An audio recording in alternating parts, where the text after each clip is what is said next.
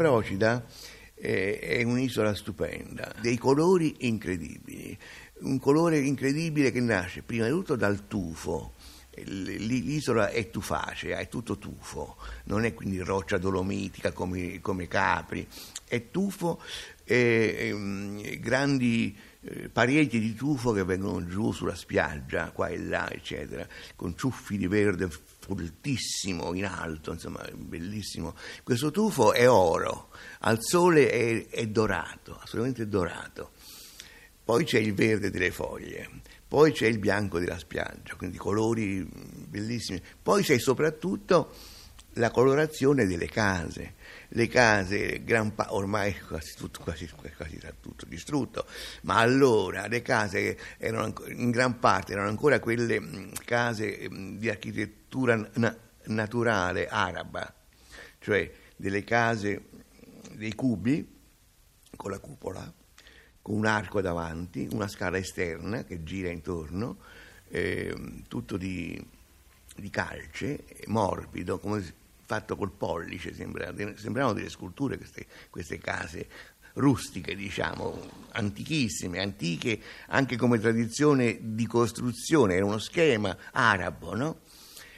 La cupola sopra perché l'acqua della pioggia va poi nella cisterna che è sotto, che occupa lo stesso volume del cubo sopra, c'è un cubo vuoto sotto che è la cisterna che raccoglie l'acqua, e poi c'è una scala esterna perché non ci può essere una scala interna, si arriva su dall'esterno, c'è un arco, un grande arco davanti che serve ad arieggiare la stanza dietro e serve per creare una corrente d'aria e un'ombra e anche una specie di loggiato a cui poi sono appesi naturalmente pomodori, grappoli di cipolle, grappoli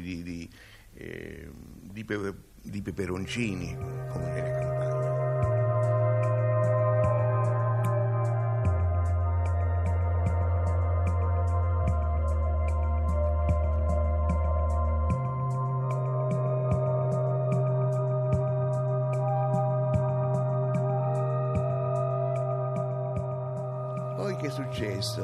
Naturalmente è successo che hanno fatto l'acquedotto, e che l'acquedotto che da Napoli andava a Ischia e passava per Procida, per portarlo anche a Procida l'acqua, giusto, nota se c'erano le cisterne, ma l'acqua più utile e più comoda delle cisterne. La cisterna era bellissima comunque, a prendere l'acqua dal pozzo col secchio era bellissimo, acqua freschissima, eccetera. Dunque era scomodo. Si inaugura nel mare di Napoli il primo tratto dell'acquedotto sottomarino che porterà le acque del Torano e del Biferno alle isole di Procida e Ischia. Il ministro Campilli, accompagnato dal presidente della Cassa per il Mezzogiorno, Pescatore, presenzia a Procida alla cerimonia inaugurale. Il cardinale Mimmi, arcivescovo di Napoli, benedice le acque, in fondo alle quali passa la condotta d'acciaio del più importante acquedotto sottomarino finora costruito in mare aperto, della lunghezza di 3 km e 400 metri e con uno sviluppo di condotta di 6 km e 800 metri.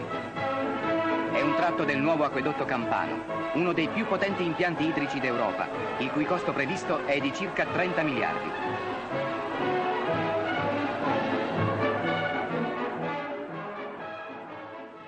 Sono contro l'acquedotto, Dio me ne guardi, mica sono un oscurantista né sono un reazionario, per carità, sono per il progresso, e più si elimina la fatica umana e più si va nel giusto, però perché distruggere il bello?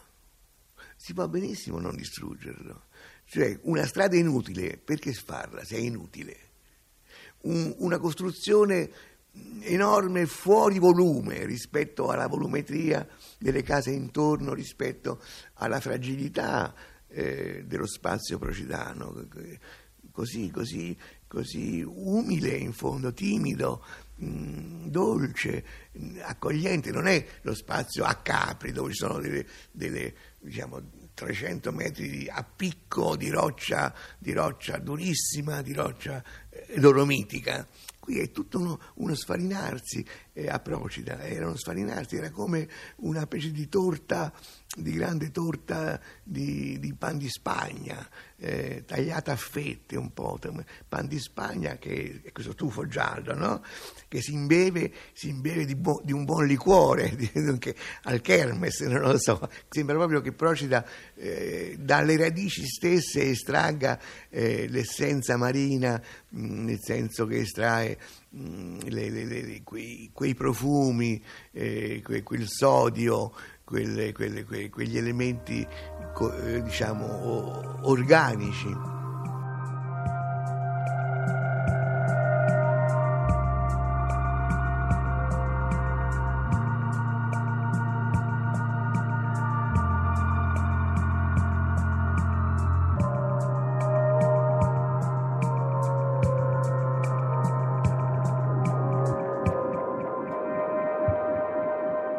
E hanno fatto l'acquedotto, va bene, poi hanno cominciato a fare delle strade inutili, tante strade inutili, perché l'isola è piccolissima, a percorrerla a piedi in 20 minuti dalla marina grande alla marina più piccola in fondo dei pescatori, sono tre marine, una per l'arrivo dei vaporetti che portano al porto, diciamo, il porto ufficiale.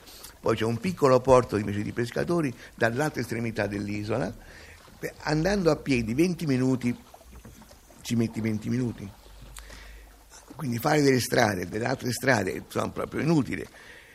Adesso a questo punto ci sono 2 scuole guida. In questa isola che si percorre in 20 minuti, che è meno di 3 chilometri, ci sono 2 scuole guida e un interrotto flusso di automobili. Che cosa fanno queste automobili? Vanno su e giù, e questo continua ad andare su e giù, insensato, di follia pura.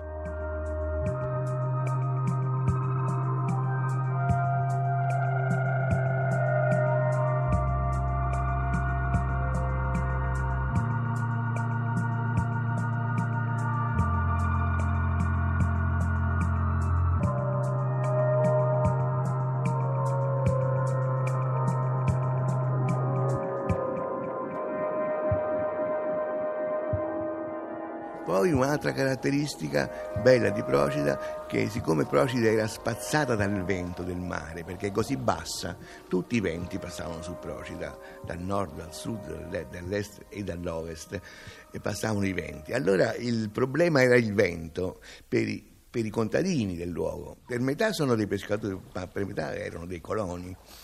E allora c'erano tutte queste barriere contro il vento, costituite da alte canne, fitte, da canneti. Così in cima al muro c'era poi questo grande canneto, in cima all'altro muro c'era un altro canneto, oppure c'erano delle barriere fatte di spalatroni. Spalatroni sono delle lunghe rami che venivano dalla Calabria addirittura, perché non c'erano a Procida. Allora c'era tutto questo gioco di siepi, diciamo così, di alti vigneti, di limoni meravigliosi, profumi, fiori dappertutto, tutto era fiorito, era insomma una specie di paradiso terrestre.